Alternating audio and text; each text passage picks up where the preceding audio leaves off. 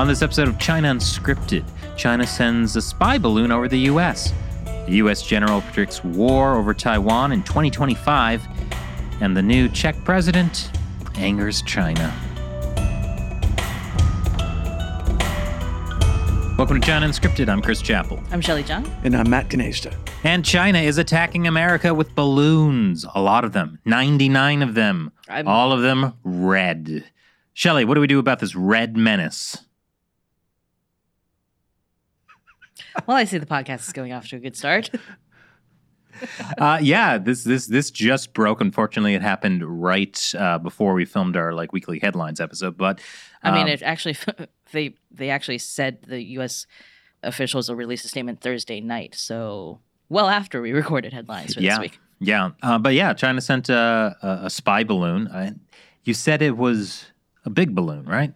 The balloon is apparently three bus lengths in size. Like so the short bus or the long bus? I think a regular bus. a regular yeah. bus. So it makes me think. I guess now I'm like picturing the Hindenburg of spy balloons. You know what I mean? Because I, Uh-huh. I guess I always thought of spy balloons as being smaller, which I guess it doesn't necessarily make sense if they have to hold enough air or whatever they're filled Yeah, I, mean, with I guess you just think of like you know spy cameras, like things that you could put in like a little button, a buttonhole, buttonhole camera. Should I explain why you're doing this? Chris is making fun of me because I was reading a Guardian article about the spy balloon and it, it talked about buttonhole cameras, but my brain went butthole camera. So I was very confused for a minute until I realized what had happened. Did, did did you know about the Soviet experiments into creating butthole cameras? No, please, please tell us about the Soviet experiments. Actually, it sounds like something that would happen, right? oh Like, yeah, yeah. This Kinda whole does. thing, actually, the spy balloon thing, doesn't it sound like some kind of weird, like, um, Cold War throwback? Well, Yeah. what Well- I found surprising was that like this this is not a one off thing. This happens fairly regularly, actually. Uh, just for some reason, the U.S. government is now making a big deal out of it this time. Well, well, I mean, it, firstly, I want to say that China should have just painted their balloon blue. So and it'd be you hard to wouldn't have spot. noticed. Maybe. The, the the problem I think is that is that the, so the Chinese regime does a lot of spying, Mhm. right? So they're spying on our, you know, uh, WeChat communications, uh, potentially TikTok, uh, definitely huge amounts of of corporate espionage, but all these things are hidden, right? And sometimes it's hard to like show it's, me a picture it subtle and didn't happen. sophisticated. Yeah, not usually a, a gigantic balloon. Right. And so there, there's something psychological about the presence of a gigantic balloon that makes people suddenly feel the threat, even though it's actually substantially less of a threat than many of the other things the Chinese regime is doing in terms of their warfare. I, the I would say TikTok is probably a bigger threat than uh, a surveillance yeah, balloon. co- collecting like the, you know, uh, data from millions of people, like all these young And people, they're collecting the their minds face. Yeah. of China's youth, Of China's youth? America's youth, Yeah. turning them into Chinese youth with the red terror. Yeah. I mean, Okay. I would say they're they're they're unclean, sort of sort of dirty. Thank Matt, I was looking to you for support, but instead you decided to Matt's- join in the cro- you. Matt's trolling. my bro. I- yes, I- yes, I yes. have- I, I have see never- what's happening. I have never not wanted you to say dirty reds. I know. I think that also if people haven't been watching the many of our podcasts, people don't know what you guys have been trying, or Chris specifically has been trying to get me to say for many, many episodes. which is Whatever, what, Shelley? Yeah, what have been trying to say? well, Matt already said it, so I don't need to. What did he say? Well, that The- is the, the most butthole. transparent way to try to get me to say it, and I don't know why you think that's going to succeed. I don't know, Miss Butthole Camera. What? we have to be so much more conniving than Shelley, and I'm just not sure I'm up to it. That's because I'm Chinese. Whoa, I'm not comfortable with that. Yeah, Shelley, is deeply Oh, that goes problematic. too far. That's That's that's too far. kind of worse, I think, than No. saying dirty reds.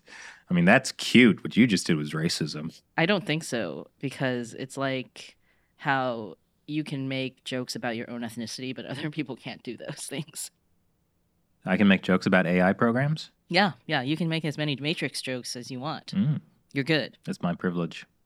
Hey, those surveillance cam. Yeah, but actually, what interests me about what you were saying, Matt, about like how it seems to be a very visible threat is the DoD has come out and said that in many ways it doesn't actually give the CCP more intelligence than their satellites, which are already circling like all around the world, already do. But like somehow the satellites being in low Earth orbit don't count as U.S. airspace. Well, also, I'm not sure exactly you what can't the elevation. See the satellite, right? Like you, I mean, you can see satellites at night, kind of like flying. It's over, not a giant, slow moving balloon. balloon that's like hovering. Uh, although this balloon is, I think one of the reasons they talked about it is because it was spending a lot of time hovering over Montana, where there is a, a Air Force base that houses nuclear silos.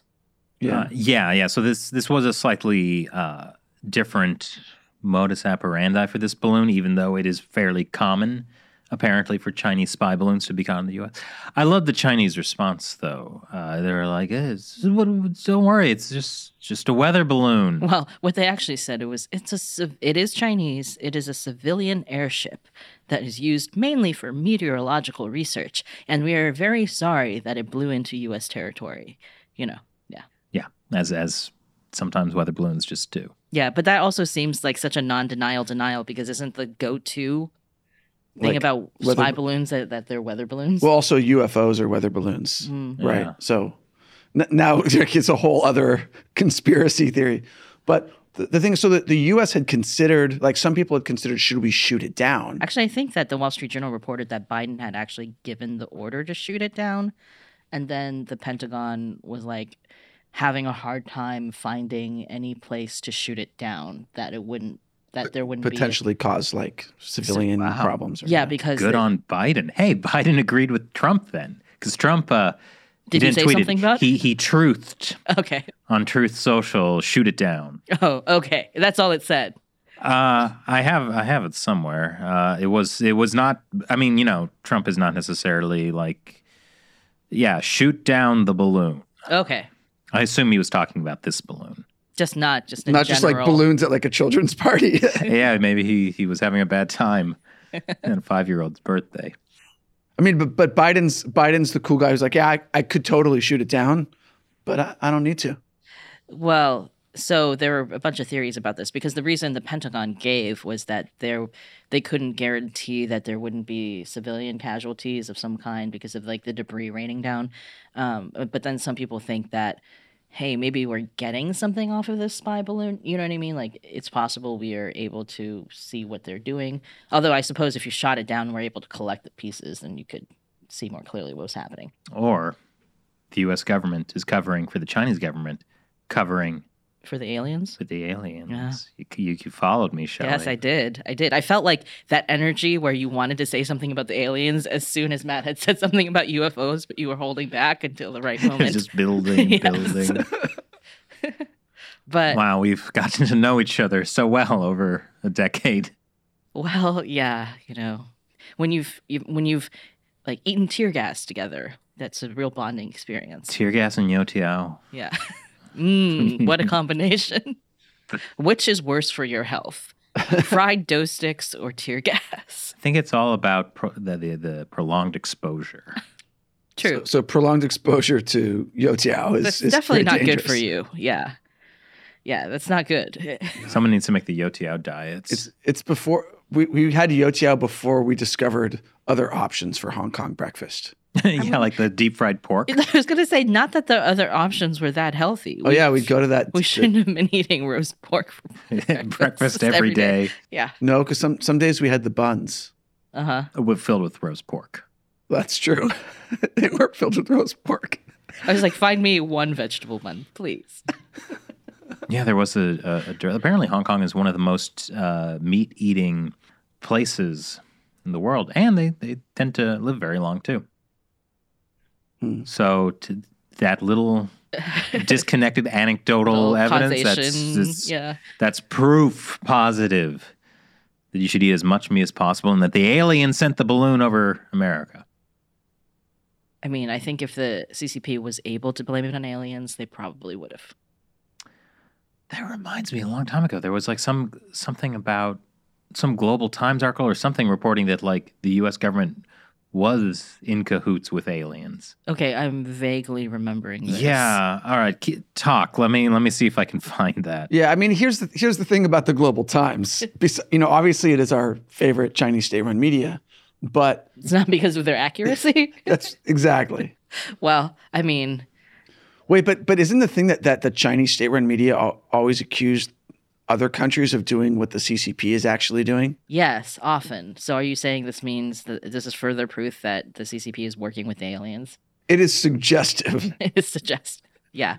I mean, they mean- do that all the time with like, oh, you know, um, these revolutions must be, or these revol- protests must be infiltrated by Western forces trying to uh, foment a color revolution in China. You know, Right. But it's actually the CCP fomenting its own.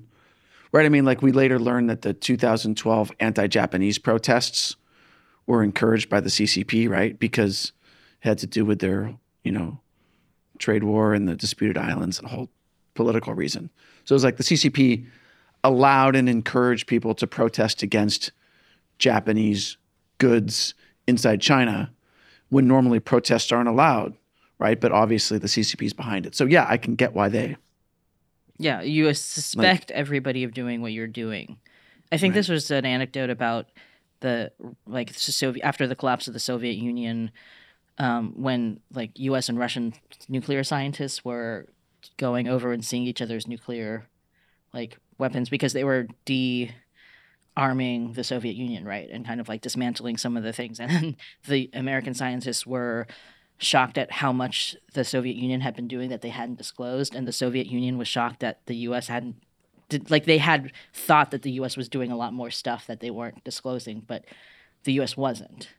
Do you know what I mean? So like the Soviet Oh, I see. scientists were suspecting the U.S. of doing essentially what they were doing, which is like violating all the treaties and you know secretly building way more nuclear whatever than they Injecting said they were. steroids into Yeah. boxers to fight American boxers.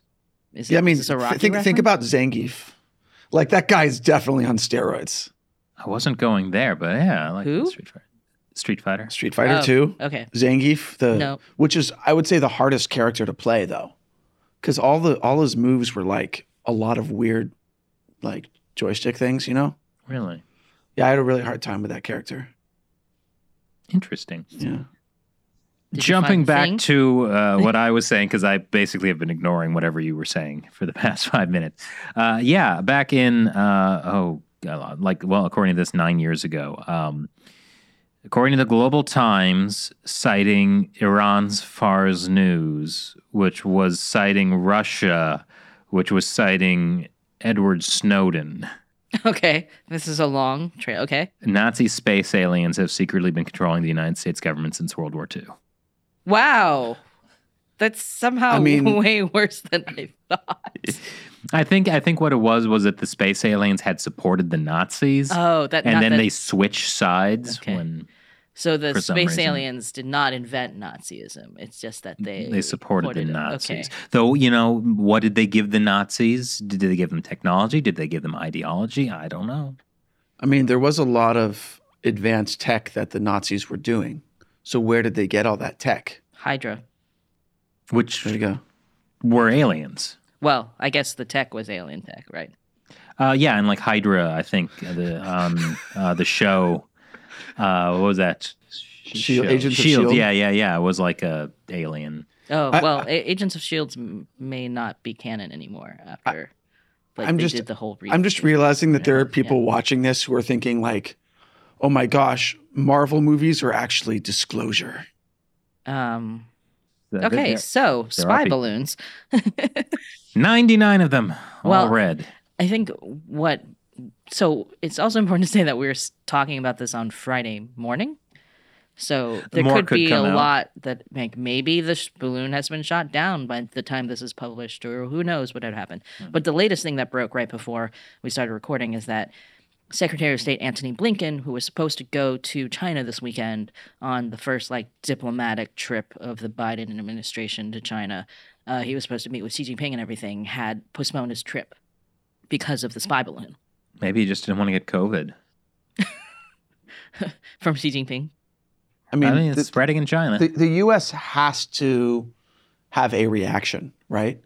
Like, if the U.S. doesn't react in some way that is that is measured with this violation, then the U.S. looks weak, well, right? well, um, And then but, China thinks that U.S. but will that push doesn't back. hold because this has been happening. it's pretty regular. That the But I mean, China I would guess that probably this happens all the time with not just China. Do you know what I mean? Well, I don't know about that. Like, I like is is, is England sending spy balloons all the time? Is Iran? I don't. I No, don't they- know about England is just sending their best actors to take American jobs. Like like how how are English actors playing Batman, Superman? I mean. Are doctors in house? Doctor Strange. No, he means Oh. house. Oh, House. Yeah. in that yeah, character. Yeah. Yeah. So so Nice decade old reference. we But- Oh my God! What happened? so so so but but that's but that's how it works politically right like if if your if an enemy country does something to you you have to you have to push back Well, no. My, my my point is they have been doing this, and, and they we haven't ignored been pushing yeah. back so this is a good sign right it's a good sign that the biden administration is like okay well we have to do something Well, we also don't know like this the stuff that's people saying that has happened. Like we don't actually have like this is just like kind of not like sources talking to the New York Times or whatever. Like we mm-hmm. don't actually know how often it happened. Like we don't have data about like whether this is really out of the ordinary because like of how long it's been staying over an air force base in Montana or do you know what I mean? Like we actually don't know. Well, that's what I wish I knew. Like, why why this time did the U.S. government decide to make such a to make a bigger is it deal? because civilians spotted it I don't know. It's possible. I mean, I I don't know if people were already taking photos of it before yeah they came out with the announcement. But so it's just very hard to like i and I, I think that that it's possible that if the us government only only the government saw it and there was no other civilian evidence then it might just be easier for the us government to uh, not do anything and then just complain directly to china. And of course that won't get anywhere but yeah, the fact that this has become public actually has become, you know, like now, you know, the senators from Montana are like, "Hey, what's going on?" You know, like this is Mhm. blown up into like a much bigger thing. But also, this is what you were talking earlier about, Matt. Like, why would you send a very visible balloon over the U.S. now? it's a good question Yeah. So, like, right before, you know, there's supposed to be like a very, some kind of like diplomatic, maybe renegotiation or like trying to like reset US China relations, all that kind of stuff. So you're saying something smells fishy? Yeah, Something smells dirty? No. I think you read that wrong. Uh, but but here's here's another another possibility. It could just be incompetence. Like it could have just been a dumb decision. And like we think that oh the Chinese Communist Party is so clever and they always you know they've got these strategy and these like flawless evil tactics but like sometimes they just screw up and do dumb things. Uh, yeah, I mean, the balloon, according to the flight path that I've seen projected, seems to have come from central China. Mm. So it's not like they released it from Zhongnanhai. You know what I mean? So it is possible that somebody lower down made a stupid decision. Uh, or, I mean, it is also possible that during due to inter-party, you know, power struggles, that like somebody wanted to mess up this meeting between Xi Jinping and the U.S. Right Do you think they uploaded Jiang Zemin's consciousness into the balloon? into the Ho- weather hoping it would get shot down. Ooh, Is he just like on a bunch of computers now? Like, yeah. Speaking of AI, check out the most recent episode on Gamers Unbeaten about NieR Automata and uh, the military-industrial complex. Speaking of AI, after watching that Gamers Unbeaten video, I went down for like an hour, like a rabbit hole about the military industrial complex. It was, and now you feel better about the world. I, I don't surprisingly. that makes me happy. That's what I, I want with Gamers Unbeaten to open up horrible, dark rabbit holes that suck in people's souls. I mean, I did that with our latest America Uncovered episode, actually. Which one? Oh, the the episode that talked about the Pfizer. Oh, the Project Project, Veritas. Veritas and the yeah. gain of function Right. kind of stuff. Yeah. well, the, the, you added an interesting point that I think is worth bringing up. Because it does tie to China, right? Yeah. So the Project Veritas like had released this undercover video that allegedly shows a Pfizer employee that they compl- that they claim was some like director level position. But I mean, also I don't really know what that means in Pfizer because in certain companies, like everybody is a vice president, so it's not clear how much decision making power Am this guy a vice had. president? Uh, I don't actually know what you're. We don't really have job titles. You have a, t- a job title. I do, but it's not like a job title that confers anything. it's humor ninja. That means nothing in any kind of organizational, you know, hierarchy. But um, so the Pfizer, ta- like the Project Veritas tape, is a like undercover. This guy who thought he was on a date, and he was talking about how Pfizer had had internal meetings about maybe uh, mutating the virus to develop better vaccines. Essentially, like that was the gist of the accusations. And Yeah. that the public wouldn't like that, so they were keeping it quiet. Yeah, but like he didn't actually claim that Pfizer was currently, Currently doing it. it, that- So then Pfizer came out with a like a rebuttal that was like, we have never done this kind of research on these vaccines. Like, Except sometimes we have. well, they said it wasn't gain of function that they said they were doing. They said that they sometimes do certain research to like make sure that the antiviral properties work. And then they were like, this is research that's required by U.S. regulators for all antivirals. So they were like, this isn't anything out of the ordinary that we're doing, and we haven't. So they might not be lying when they say they haven't done any gain of function or a directed evolution research because like that's actually not the claim that the guy made. right. But then, like, the larger point is The larger point that uh, we made in our America Uncovered episode is that you know it sounds horrifying to people. I think this is why this got a lot of um, play, right? Because it sounds horrifying to people that Pfizer would mutate a virus um, to make a better vaccine. But this is actually what the entire field of virology does.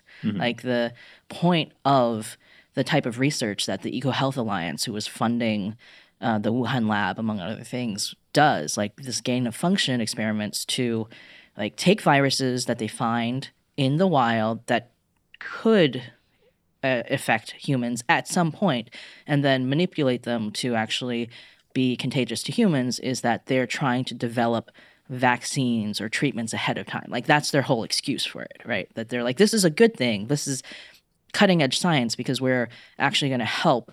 Uh, and we found a video from Peter Daszak, who's the head of EcoHealth Alliance, talking in 2019 about this, where he actually talks about how you know coronaviruses are pretty uh, because of the spike protein. Like you can, we can take that spike protein and put it on like the backbone of another virus and basically do this type of experiments to see he's talking about gain of function. Like where he's like to see how they work and then he says you know it gives us a lot more diversity uh, in the sequencing so this is good. Like it's all presented as like this is like great science like it is going to help us. And so give us taxpayer dollars to do this. yeah. And then he specifically said, you know, with the SARS virus, like he's talking about the 2003 SARS virus. He was like, if you wanted to develop a vaccine for it, like the logical thing to do is to take the SARS pandemic SARS, like the one that spread, and to try to develop a vaccine to it. But what if you took, and he's like, if you put in some of these related, essentially sequences, right? Uh, that then you could develop an even better vaccine. So he like basically said it, like the same thing that the Pfizer guy was saying, the, the idea that you could mutate viruses so that you could see what they were like and develop a vaccine for them. right. But he said it in 2019 before basically anyone had heard of COVID. Right. Well, I mean, I don't remember exactly when in 2019 the video is from, but it's essentially him saying like this is the great stuff we're doing, right? And it and it would have continued to be great had there not been a global pandemic that people are tying to the Wuhan Institute of Virology. But so I mean it is what the, the Wuhan Institute of Virology was doing. It it was that kind of research. it was that kind of research. So Again, I'm not I'm not saying just for clarity, I'm not saying we definitely know where COVID 19 came from. Also, Pfizer vaccines against COVID are very effective and very good. thank you for the clarification. Everyone Marcus. should get them and uh, get the, the, the, the third booster now, or the fourth booster. They're very effective. Uh, so the point though is that like what people are getting mad at is actually just like almost standard practice. So Yeah. you can also see why like so many virologists came out and were like, "Oh no, no, there's no way that this could have been a lab leak." This Because- is perfectly safe. What we're doing is safe. because you know if it was a lab leak it would basically call into question like all the stuff they said was safe actually created a dangerous pandemic you said you were going to pre- prevent the next pandemic by doing this research and instead you created the next pandemic so there So, goes all of your government funding there goes all you know it's just like a lot of people are invested. I mean, not everybody. There are a lot of vir- virologists who have spoken out against this and said we need to actually investigate and, And make sure we're were not. silenced. Yes, but like there was this big institutional push, especially at the beginning, led by Peter Daszak, to like refute all this kind of stuff. Yeah, it is amazing that at the beginning, Peter Daszak, who you know was was the head of the Eco- Eco Health Alliance, who was doing this gain of function uh, gain of function research in the Wuhan lab, he was the loudest voice about there is no way this could have been a lab leak. It came from nature. Actually, even- he secretly though- organized like a bunch of scientists to to write that letter. yeah, who also all of them ended up, I think, except for maybe one, were also taking money from. Well, they ha- China had ties in, in, in, in some ways, yeah. yeah. It, also, there was a, I think in 2018, a U.S. review of the of that facility found that they were not following the highest biosafety levels. Like some experiments that should have been done in biosafety level four, which is like spacesuits, were being done in biosafety level two, which is like masks and gloves. We were joking that coat. people were basically sterilizing their groceries with biosafety level two back when people thought that we needed to sterilize groceries, you know? I remember that. Good Yeah. times. Yeah. So I mean, so apropos of nothing, you know, it would be a great scientific experiment. We should create uh, zombies so that we can understand how to fight zombies in case there's a zombie apocalypse. And what could go wrong with infecting people and turning them into zombies? Because, like, you know, But in They a would never in- escape in the lab, lab. conditions. Yes. Yeah, well, I mean, you start with like making a zombie rat or a chimpanzee. and it won't and spread. there you go. just make sure you use biosafety level Z. Ooh. Ooh, well, isn't that how, like, the zombie uh, uh, like outbreak started from China in World War Z? Right? No, that was like their organ harvesting. right? Yeah, it was Oh, through organ organ harvesting, harvesting, and that okay. just created some kind of virus. That's a little. What we were just talking about is a little more like 28 days later, Okay. which was like a rage virus or something. They were studying like why, like where rage comes from. Like the emotion rage. Yeah, something like that in order to cure it.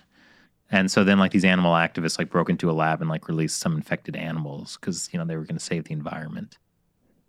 And then you know they get mauled by the animals, and then you know, 28 days later, you have a movie. Also, uh, Army of the Dead started with some government, uh, like government was transporting zombies. Oh, wasn't that it was like a military zombie, right? Yeah. I, it wasn't very clear how the military got a There's, zombie. there's a lot of hand waving in that film, but like the point is, the military had him like in a container, but then there was a an accident on the road, Well, and then I mean, so the point is like up. in pop pop culture, there's definitely is the idea of like you know experiments going wrong.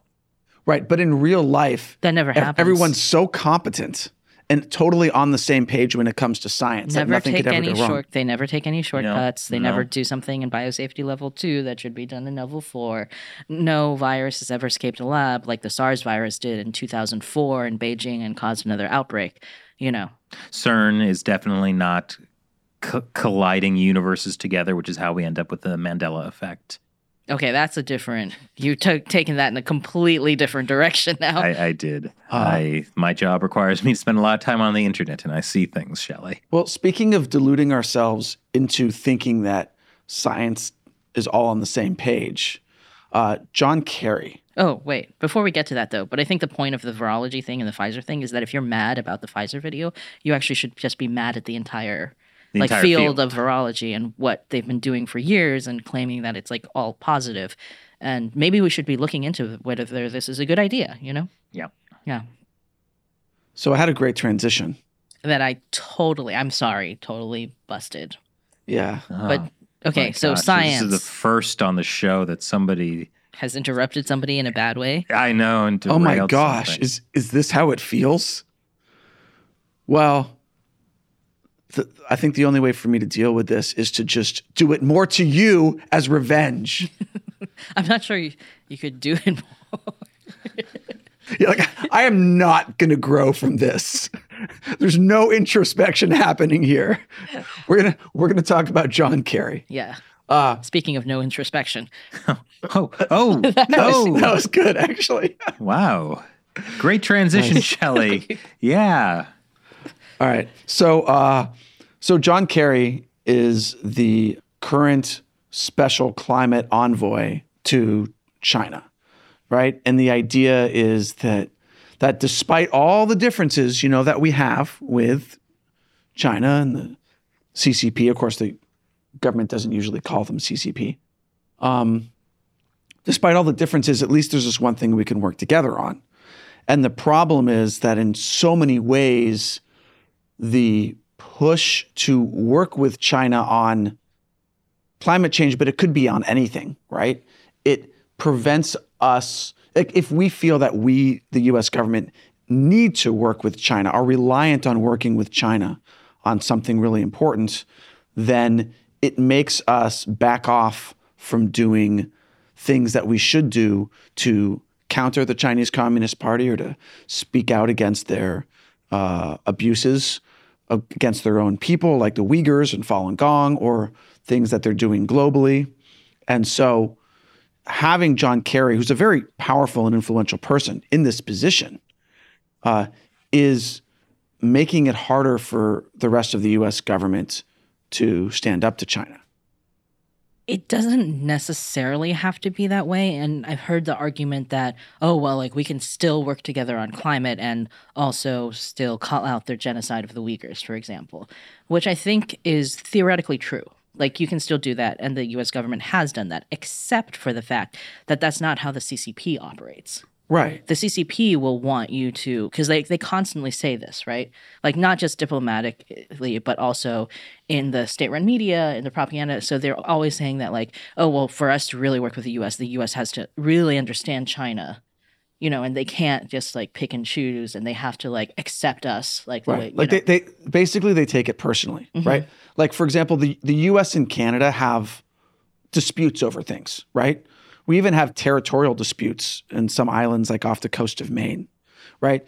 Like a lot of there's, there's and there's a lot of disagreements, but the U.S. and Canada are basically both in the same category of rational government, where we can work together on things that are important. For example, piping oil from the uh, you know Alberta tar sands into the U.S. quietly, uh, but like but like there's that cooperation but the ccp operates in a way where it's like if you have a disagreement about one thing they take it so personally that they will punish you in totally other unrelated ways right well, and that's what makes it hard to work a higher them. level than that it's like the, the chinese communist party considers itself at war with the united states so its goal is not to find a way to work well with the United States. I mean, States. the goal use, of is to use climate change as like a like stick to beat the US over the head with and be like, okay, well, or to dangle a little carrot and be like, hey, you yeah. can if you like we'll work with you, but you have to con- give us concessions on other things. Yeah, or design policies that uh, you know handicap American business and industry, but allow China exceptions. Right. I mean, you know, when it comes to like the, the core, there there are several things that make economic growth possible in a country, right? And and there are you know legal things, having good legal system and having you know free markets. But one of the really big important things for any country is low cost energy, right? And so uh, the CCP is using climate change as a way to basically ensure that energy is cheaper in China than it is in the US because they understand the economics of that if ex- energy is expensive, you know, you don't want to put factories there. You don't want to do cutting edge AI research because that's very energy intensive as well.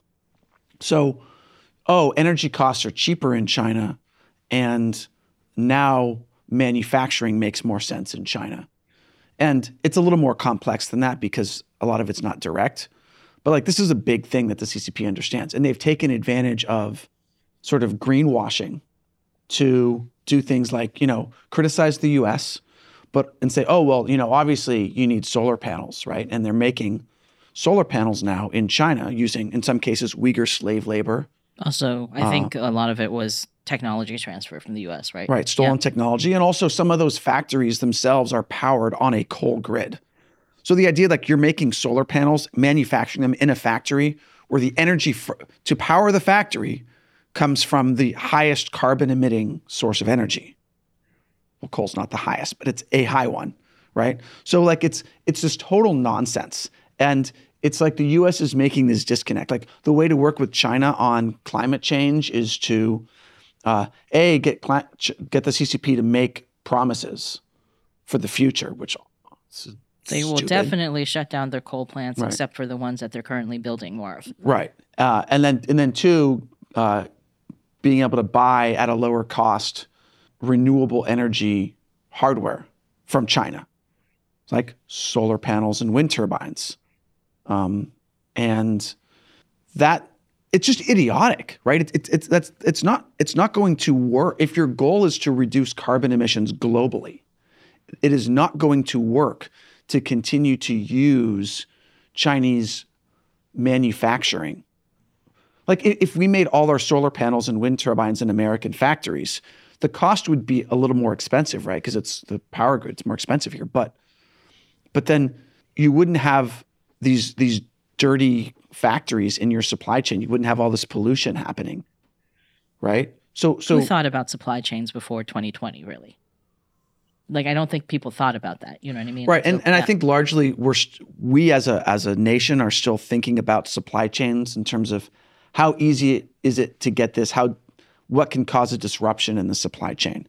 But my point is that like at the core of China's manufacturing supply chain is environmentally destructive power sources also slave labor. and slave labor. But even Yeah, not just the Uyghurs, e- also like even if you don't labor, care about yeah. them putting ethnic minorities in concentration camps and whatever, right? You should like th- there's people who care about that stuff, and there's people who care about uh, carbon emissions, and so even if those aren't always the same groups, right? Like you don't just have to find the intersection of that Venn diagram. Like anyone from any of those groups should be like, hey, there's something we have to look at here. And y- you have to look at China's carbon emissions. But they can kind of get away with it by claiming essentially that they are still a developing country and that it wasn't fair for developed countries like the US to be able to pollute for so many years and then get ahead technologically, right? Right. But so the- they're the- like, we should be allowed to pollute now. But that's that's totally illogical because like if you're concerned about carbon in the atmosphere causing uh, global warming or climate change in general, then it shouldn't matter who's producing those carbon emissions. It's just the the total net volume of carbon, right? So it's it doesn't it doesn't make any logical sense to to let some countries have a pass. Like if you're concerned about that, then you, then the U.S.'s goal should be to get the countries that are the biggest carbon emitters to reduce their amount of carbon emissions, no matter what. But I think that what the CCP has done is essentially weaponized a different part of the climate change activism, which is that um, blaming the industrialized nations for exploiting these other third world countries. In many right? cases, blaming capitalism. Yeah, so it's like kind of the same thing where like Greta Thunberg at some point tweeted about like how this the climate change is the fault of the global north for exploiting other countries. Like so the global north is industrialized like western developed nations, right? And the global south is countries like Africa, South America, China considers themselves part of the global south. I, I mean, And- y- yes, we may be evil capitalists here, but we have less pollution per kilowatt hour produced No, no, uh, what I'm saying than, is than socialist countries. that like what you're saying logically makes sense, but what the CCP do, is doing is weaponizing a different outrage involved Right. in Like the, the evils of capitalism. well the or oppression right like the idea that like china is a victim country because it is a developing third world country When, And when in been- reality, is a victim country because everyone's victimized by the Chinese Communist Party. but like the whole idea that like oh the ccp for example even the fact that there's so many western developed nations like exporting their man- manufacturing to china right? Because what you talked about with cheap energy cheap labor there's a way to spin that so that china is actually the victim here of these oppressive western nations outsourcing their manufacturing. And we are actually the ones causing this like carbon emissions in china because we're like through capitalism right? Like trying to get the lowest price, et cetera. So I'm just saying that there is a way to that they're logically able to play this game that kind of Socialism, absolves them of blame from the stuff that you're talking about. socialism, communism, it's all about gaslighting. So, I mean, and, and the reason we we launched into this whole thing about you know, John Kerry and climate change is because, and I, I had failed to mention the reason, but there was a news item this week that is tied into that, which is the the House Oversight Committee Chairman James Comer is demanding that that John Kerry basically turn over any documents related to what what uh, Comer believes are secret negotiations with the Chinese regime, when it, that could potentially undermine larger U.S. interests.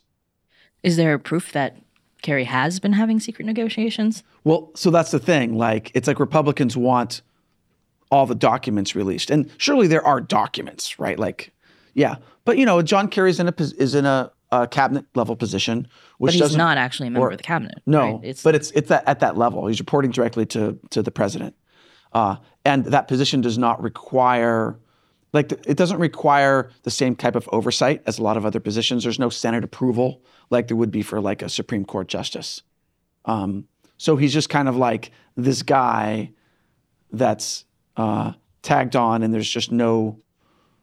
Yeah, there's just no oversight really of what he's doing or how the his budget is being spent, and so uh, this could be just a Republican move to attack Kerry and attack Biden. Uh, it could also be born out of legitimate concern for what could possibly be in those exchanges. Well, I, because there is a history of a lot of uh, climate discussions being done outside of the view of the American public. Like that, that was a big criticism of the whole Paris Climate Agreement. That it was a decision sort of done by these global leaders, and it affected American industry. but it didn't have to be essentially put to a vote in a way because it didn't go through Congress. and stuff. Exactly. Right. Yeah. So And there it- is precedent for the idea that there would be these outside channels doing things, making agreements behind the scenes that the American public is unaware of. I think Right, there right. is some evidence that the Biden administration themselves have been upset with John Kerry um, or members of the Biden administration because when Kerry was doing climate negotiations with China, like I don't remember if it was last year or 2021, there was a bunch of leaks that happened that were reported in Hmm. the media about how there was frustration with Kerry, like wanting to downplay certain like human rights things so they could get action on climate change or whatever. And this is all, all leaks coming from within the Biden administration. Hmm, interesting. So I think that there was a certain amount of tension between people with different agendas, right? Like people who felt like Kerry and his climate change agenda was undermining other parts of uh, the China policy that they were trying to carry out. So that was part of it. And I think another part is that there's been also reporting that Kerry and his counterpart on the Chinese side, the climate envoy who was dealing with China, uh, with Kerry uh, from China, have known each other for like over a decade essentially because they both had like different positions like when Kerry was secretary of state. So like essentially you start to feel like you're building a relationship with a person and that could be good for diplomacy but there are also pitfalls there right? Where you can start to feel like what this person like tells you like I mean, you can trust him personally you know what i mean or you feel Right. like oh if he promises you that like they're going to stop building coal plants then you know you Which you- is kind of how China has done it all along by mm-hmm. having, you know, building these relationships and, you know, sort of selling this idea to American officials or business leaders that, you know, I'm telling you the truth, Yeah, right? Like yeah. you don't listen to what we're saying publicly. Like you are getting the inside scoop. And, and and Chinese the the MSS and the United Front have have been very good at sort of building relationships with uh, in a sort of shotgun approach for like here's a you know a thousand people who could have political potential, right? Let's start the, building the relationship while they're young and don't have a high position. Eric Swalwell. Right. Uh, and then later, you know, of those thousand, maybe only a few dozen will end up in an important level, but we've built that that relationship and now we have influence. Yeah, I was thinking that actually you mentioned Swalwell, which is like w- when he was running for Congress, right? People mm-hmm. worked in his campaign. This that woman that turned out to be a Chinese spy, but then like even for example, the current mayor of New York City, Eric Adams, has taken a bunch of business trips to China when he was Brooklyn borough president, which is like a pretty not like a super high level position in like the city administration, right? Yeah, I mean it's it's kind of the equivalent of being the mayor of a large city because Brooklyn has like 2 million plus people. Yeah. So it's it's it's a as a borough subset of New York City, it's still a big city on its own. So he's like like the mayor of that, Mhm. right? But he was not like Bloomberg or, you know, he was No. not I mean, Bloomberg's another story, but so he was not like the mayor of New York City or the governor of a state. but or any anything. borough president has potential to become the mayor Yeah. So of the city. So yeah. there was this whole thing where they were going to build this like Chinese friendship arch in the Brooklyn Chinatown, and millions of dollars were going to go into it, and it was a big thing and never got built. But he'd made several trips to China. yeah. Uh, so you For know, friendship. you know, to imc- improve business ties between Brooklyn and. And and again, I think the point comes back to the balloon is not the biggest issue we have. But the balloon is a very visible symbol of That's certain true. things, right? So I think that's why it became such a big news story, is because it does feel like a throwback to a different time where people were like, "Oh, wait, this country might be a threat." Yeah, and maybe that's why the government publicizes it so much to sort of get because the the whole TikTok as a threat thing. I don't know how many people are really eating that up because I think a lot of people really like TikTok and don't want to have it banned. Hmm But giant spy balloons, they can. I mean, there there was so much outrage when India banned TikTok, right? I mean, India banned it for two reasons. One was national security, just because of the app and its influence and political influence, but also it was in retaliation to some degree for the border dispute that arguably was was sparked by China, and so, but there was there was outrage inside India. There was a lot of media companies, including Western American media, like being like bemoaning how, oh, these like poor people who've developed their careers on TikTok are now uh, have lost their platform, right? So there's a But there's there a will lot of be another platform. Is the thing, like Yes. that's what you want. You want Right. it to be. This is why I'm surprised that, uh, you know, Instagram or like YouTube or whatever are not more gung ho on the banning TikTok thing. Because Yeah, you like should be like great. shouldn't Facebook or Meta want like to get Instagram like uh, Reels to be the thing that so everybody's using? So maybe that's using? the question: Why aren't they? I wonder who has a stake in what. But anyway, that's a that's I don't actually know the answer to that. But my point is that in terms of a very serious national security threat like TikTok, there's so much pushback on it. But a very visible national security threat like a balloon, like there's no one's like, "Oh, but I love the weather balloon. Like this is so cool." Right? No one's dancing to it. And okay, that's what that was. A, that's okay, that's where I was going. okay. I got it. Uh, thank you, Chris.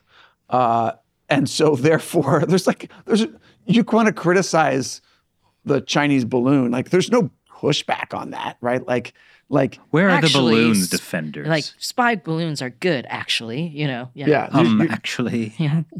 I mean, I'm sure there's like some trolls that are going to make that argument, but or or the argument that well, America does it too, or whatever. But like the point is that like all voters can agree, basically that that But it's hard to agree to a nationwide TikTok ban. That's right. Yeah. Yeah. And so and, and it's and it's hard to get, you know, when when when Chinese um, private equity firms are investing in say U.S. tech startups, right? Like if you if you ban that, then there's complaints from the tech industry like, hey, you're actually like hurting American China was innovation. giving us all this great money, and you just want to take it away. Well, I mean, there's also different stakeholders. Like, I actually got an email from Freedom House uh, that was opposing the TikTok ban Interesting. because you know Freedom House they do like the Freedom in the World Index, like they like advocate for freedom in different countries, basically. But their point was that a lot of activists in different oppressive regimes use TikTok as a way of communicating. Like they brought up the Iranian protests that were happening recently, Right. and eh how like w- without TikTok in the U.S., like U.S. activists would not be able to get information from the Iranian activists about what was happening in Iran. But what about Twitter? Yeah, I mean, they were also using Right. Twitter a lot So, too. so, so while the while the activists are activizing on TikTok, all that data is potentially being collected. All the personal data of those activists is potentially being collected by the Chinese Communist Party or its affiliates. which I'm sure would have no problem giving that to the Iranian regime. Right. So Yeah. they really should be using Twitter, or if they want to really share their truths with the world. Oh gosh. Uh huh. So if only there was some social platform for that. I, I don't know. Yeah, social truth platform. That's a great name. You should you should create a platform. like social that. truth, where you socialize. With the truth? yeah, Okay. or the truth about socialism. Uh, send out socializing. Um, well, you know, it's not just uh, weather balloons. The Chinese Communist Party is sending over countries. There's all, they've been sending a lot of warplanes over Taiwan consistently all the time, but Well- even more now. Shelley's going to correct you on the over Taiwan part. Uh, I mean, Uh, Taiwan yeah. really is in all of us. Taiwan is a can touch your mind. heart. Yeah. Taiwan, yeah. Go go ahead, accuracy ninja. Oh, I mean, not. well, I can do it tech- myself. Technically, it's not over Taiwan, but they've been crossing the median line, which was the sort of unofficial barrier between China and Taiwan. They've been crossing that more frequently, coming close to Taiwanese airspace, but not actually flying over Taiwan Island. Yes. Thank you. Okay. So sometimes all it takes is Shelley to just give you a look, and you know that I felt like you a- felt it in my energy, actually. Yeah. That I was just like, oh. but I was right though, right? yeah, yeah. That's what I was gonna say. That it was like not over Taiwan. You were right. We've known each other too long. That's that's the that's the real message behind all of this. But this is interesting. Uh, China's increasing aggression for Taiwan because everyone has been like, okay, the Chinese Communist Party has blatantly said they want Taiwan. They have they, they've pretty much hinted that they will use force if that's their only option to get Taiwan. So when is it going to be? When are they going to invade Taiwan? And a lot of numbers have been thrown out there. Some some have even said as recently as 2024, making it just a year away. Some have said 2027 gets thrown out thrown around a lot. Um, Was that like the retired admiral of the Indo-Pacific guy, Davidson, who said 2027? I believe so. There, there's been some other people who have suggested that. Um, but, uh, you know, this week, uh, a, a U.S. Uh, Air Force general, um, Minihan, uh, suggested that it could be 2025, just seems two like- years away. He, the memo he wrote was somehow leaked because it was dated February 1st, but it was like published in NBC News like before February 1st. Oh, interesting. Yeah. I didn't catch that. Uh, yeah, and like this is him just saying like my gut feeling. He's he actually used that term. My gut feeling is we'll be fighting by 2025, which the Pentagon has been like, no, this is not. This is just him talking. This is not our position. Um, but it is, but it is an interesting time because that actually does sync up with something a Taiwanese defense minister had said that China would be ready to invade by 2025. Um, Minihan also suggested that you know this is it would be after the U.S. and Taiwan presidential election. Uh, the, Tai- the Taiwanese election will definitely factor into the CCP's plan, depending on who gets elected. If it's another you know kind of Tsai Ing-wen person, or if it's somebody who's more Well, Friendly. Tsai, Tsai can't run again, no, so she's out. but uh, Maybe her cats. VP is pretty um, popular, I think. I f- I forget his name. VP. But um, I haven't really been paying attention as much to like Taiwanese internal politics. Some people think that because the KMT won more like local elections this year, that means it's like bad, or last year, 2022, that means bad news for the DPP, the current party in power, who's more anti CCP. But generally, like local elections in Taiwan tend to be more focused on local elections like and local issues. like local issues and they're not necessarily thinking of like KMT as the pro CCP party. And the KMT it may be also less feasible for them to be as pro CCP as they were like a decade or more ago under Ma Ying-jeou. Remember when like Yeah. he met uh, Xi Jinping uh, and that was like a big like oh reconciliation moment. yeah, I mean, et cetera, post Hong Kong now, there's no way that's going to fly. Yeah. So, like, I think also the political environment in Taiwan has changed a lot. But if another DPP person gets elected, then yeah, I think then it's more likely that the CCP would have to be like, well, we're probably not going to be able to get them on our side by just being like, hey, one country, two systems, let's do business. Right. But also part of the calculation is like whoever wins the next US presidential election. So the election's 2024, president takes office January 2025. And the CCP will look at whether they think like what they think the US response is going to be based on who that new president is, right? It's going to be very different with Biden who said specifically he's going to uh, he would defend Taiwan uh, versus, say, uh, Kamala Harris, who has not been outspoken in anything, versus, say, Trump or DeSantis, who have their own calculuses on that, right? Well, I think also outside of like whatever a U.S. president might do, if you haven't noticed, U.S. elections lately have been a bit chaotic. Uh, I think there's a big hope that like America would just be too caught up in whatever the 2024 presidential election scandal will be to uh, put much focus on like defending Taiwan. Yeah. I mean, Taiwan's elections are in January, presidential elections. So there's a long time between that and the November US elections. Well, yeah, but so that's why, you know, 2025 as an invasion time, that would be like Arizona will still be counting ballots. Uh, Uh, I'm gonna. I am not ready for the next election cycle. Let's remember this in 2025, where that actually happens. Let's let's play this. oh gosh, the world sometimes is just overwhelming to me. But uh, well, I mean, sometimes it surprises you. Like I did not have Chinese spy balloon flies over Montana on my bingo card. You know what I mean? That's right. And that could have really changed. Like, let's say there was no spy balloon. Blinken went to China this weekend. Like that could actually have a much bigger effect on U.S. China diplomacy right. than you thought. You know who we should be thanking for this? Hmm. The CERN reactor for fusing this timeline in with ours. The timeline in which there's a Chinese spy balloon. And and um, Blinken doesn't go to China because otherwise we'd be going how, down. how do you path. know that, that? Anyway, not gonna ask. I had a dream. I get all of my information. Uh-huh. Uh, well, I mean, that's actually a pretty good transition. There, there is some good news, and there's actually a lot of good news going on. Um, did we want to say anything more about? Uh, War might be coming in. War might be coming in 2025 I mean, that's a pretty big piece of like bad news, right? Yeah, Yeah.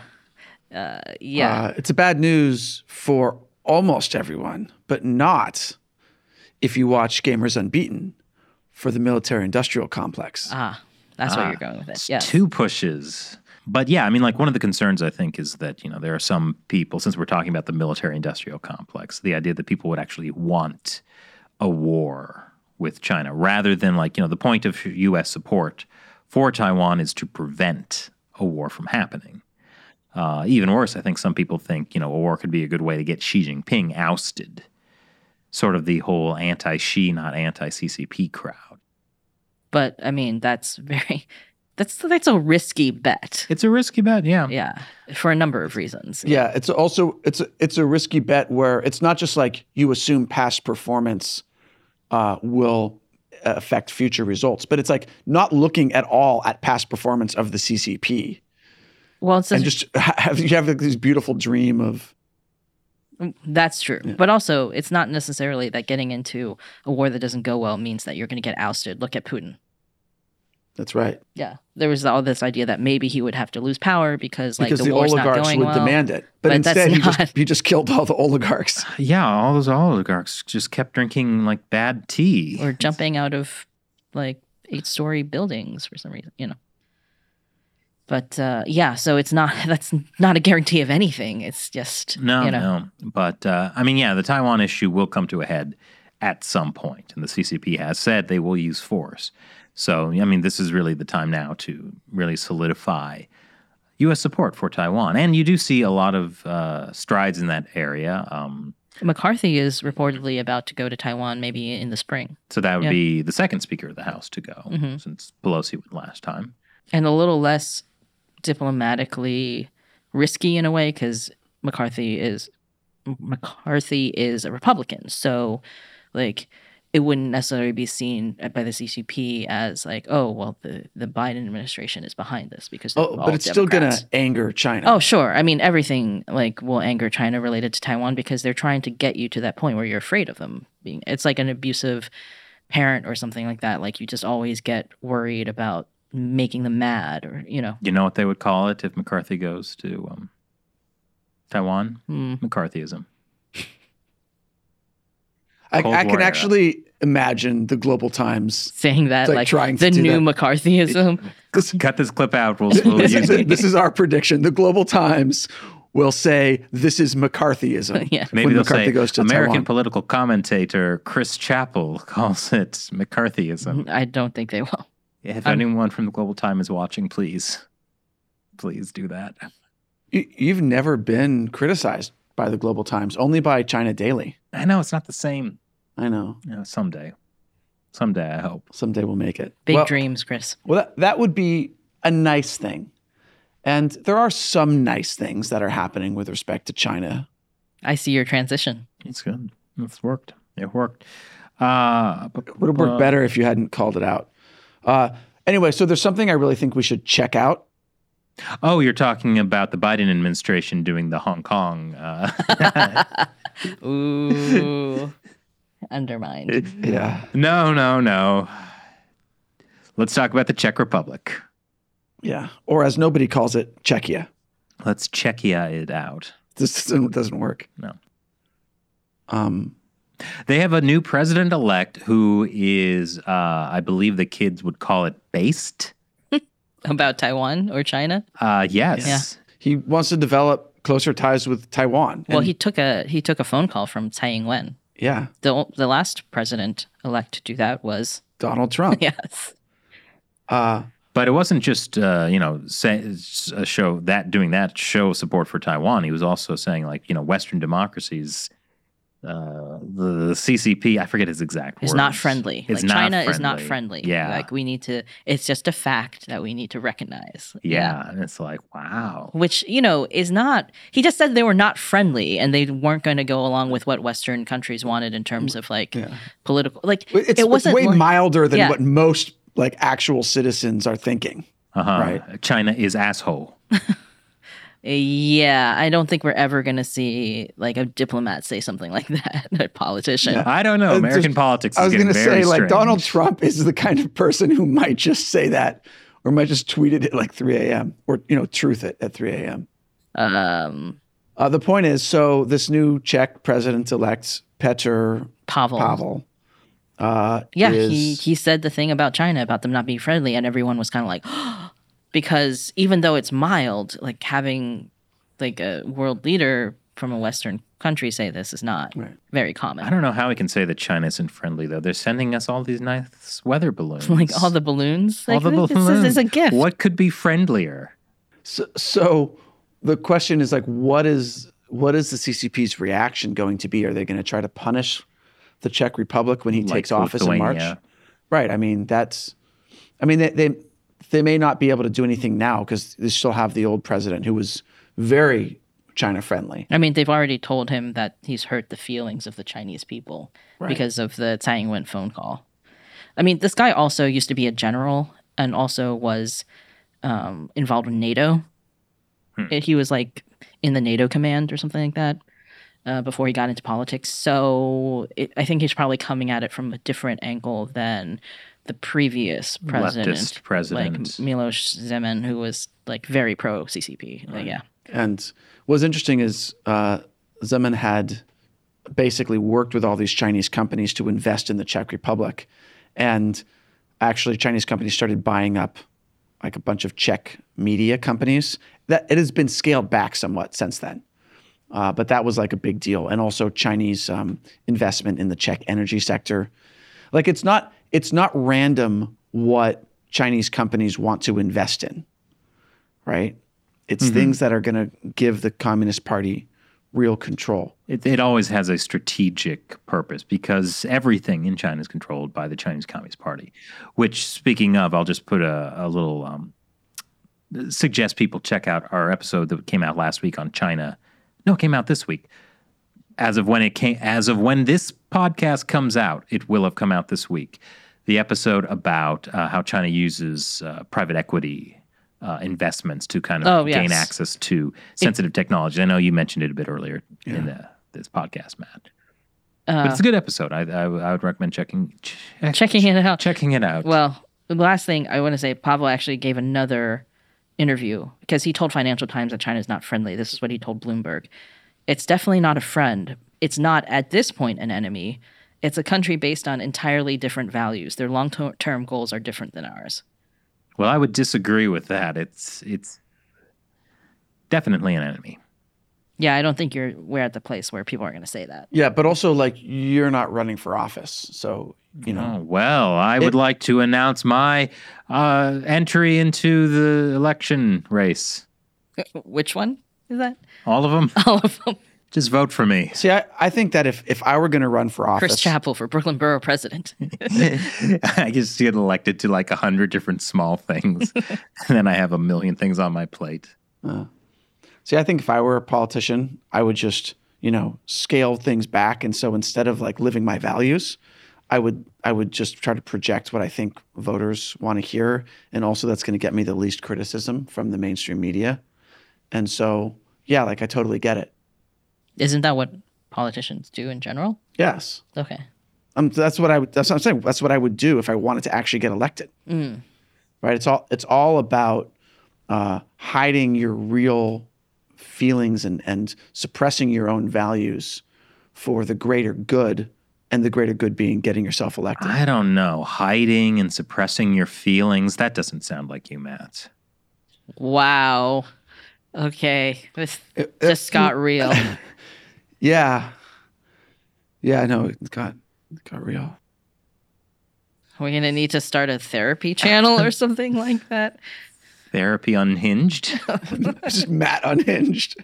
Uh, well, I think we're already pushing you there by making you watch those Hunter Biden tapes.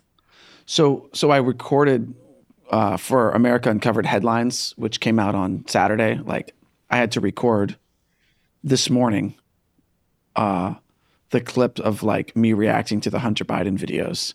It was actually very, like it. It's emotionally very challenging Cathartic. to deal with that headspace. Well, no, because I I did actually uh, not this morning, but I, I I did actually watch the Hunter Biden videos back when they first came out because you had actually asked me to do that, and I was like, okay, I'll just see if like what's actually here, and like it, it is really awful. Um, you know. Anyway, the the point is that um, The point is that we are damaging Matt and traumatizing him for the greater good, which is YouTube views. yeah, that's absolutely But right. so so we we do it for you.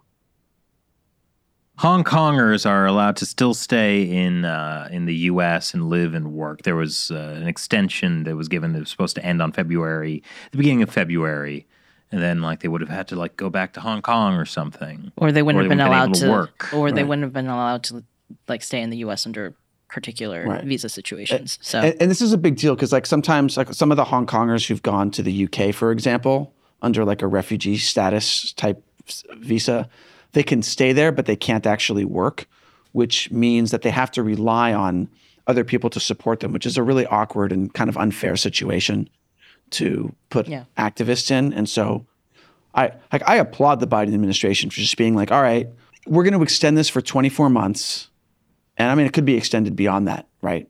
I mean, Uh, it, but- it was kind of like down to the wire a little bit because I know a lot of Hong Kong um, groups had been like lobbying for a while because the the it w- it was very soon that the the like cutoff deadline was coming up and no, the Biden administration hadn't been saying that they were going to do it. Right. But I mean, it's better late than never. Mm-hmm. And this is protecting, one group estimated something like uh, three to 4,000 uh, Hong Kongers. Yeah, we actually haven't- affect. There haven't been as many Hong Kongers coming to the U.S. Right. Well, it's been harder than going to the UK. Yes, because under the British national overseas um, passports, like if you were born in Hong Kong before 19 July 1997, you or your parents were bo- like you. There were ways that you could get a British na- BNO passport, which made you made you a British overseas national. Which um, some people argue about that because like these people weren't made British citizens, like they weren't given the protection of British citizenship when Hong Kong um, uh, transferred sovereignty back to China. Uh, but the But BNO nationals. lets them, if they have that passport, they can travel to the UK. And about a, almost 150,000 Hong Kongers have moved to the UK in the last few years under the BNO passport scheme. Right. Well, Okay. Include Canada too? No, just the UK. just the UK. yeah. I mean, little known fact the US also has something like that for American Samoa. Like most people in US territories like Puerto Rico or Guam are US citizens. But if you're born in uh, American Samoa, you're you're merely a U.S. national, so you can live and work in the U.S., but then you have to apply f- f- uh, through an immigration process if you want to become a full citizen to vote Yeah. or serve on jury duty if that's what you want. But uh, American dream. the BNO thing is different than what you're talking about. You were talking about people who are Hong Kongers who didn't qualify for BNO because they're too young or Right. something like that, coming to the UK and asking for asylum. Right. Which And- in and that case they cannot they work. can't work. Yeah. But the U.S. and the Biden administration has given them the ability to also work, so they can essentially set up a life here. Uh, I mean, it's hard when you when you don't know what's going to happen in two years, but it's still way better than not being able to work and still not knowing what's going to happen in two years. Yeah. And it is a sign that, like, you know, when you pressure elected officials to do things that also make them look good, you can actually get them to do things. Yeah. So so here we are, you know, praising the Biden administration for doing the right thing. They've actually done a lot of uh, done a really number of solid very good things, things, that have been good on China, I think. John Kerry aside. Well, that's why I was saying there seemed to have been a little friction Yeah. there. Strap Yeah. him to the weather balloon and send it back. I Oh, like no. that idea. It's like I thought we were ending on a positive note here. Uh, to me, that's a positive note. Thanks for watching China Unscripted. I'm Chris Chappell. I'm Shelley Zhang. We're Enough. not actually condoning any kind of threat to American officials. Yes, uh, for yes, yes. That was a Yes, joke. that was a Chris joke. didn't mean it. No. And I'm Matt Gnaizda. Talk to you next time, I hope.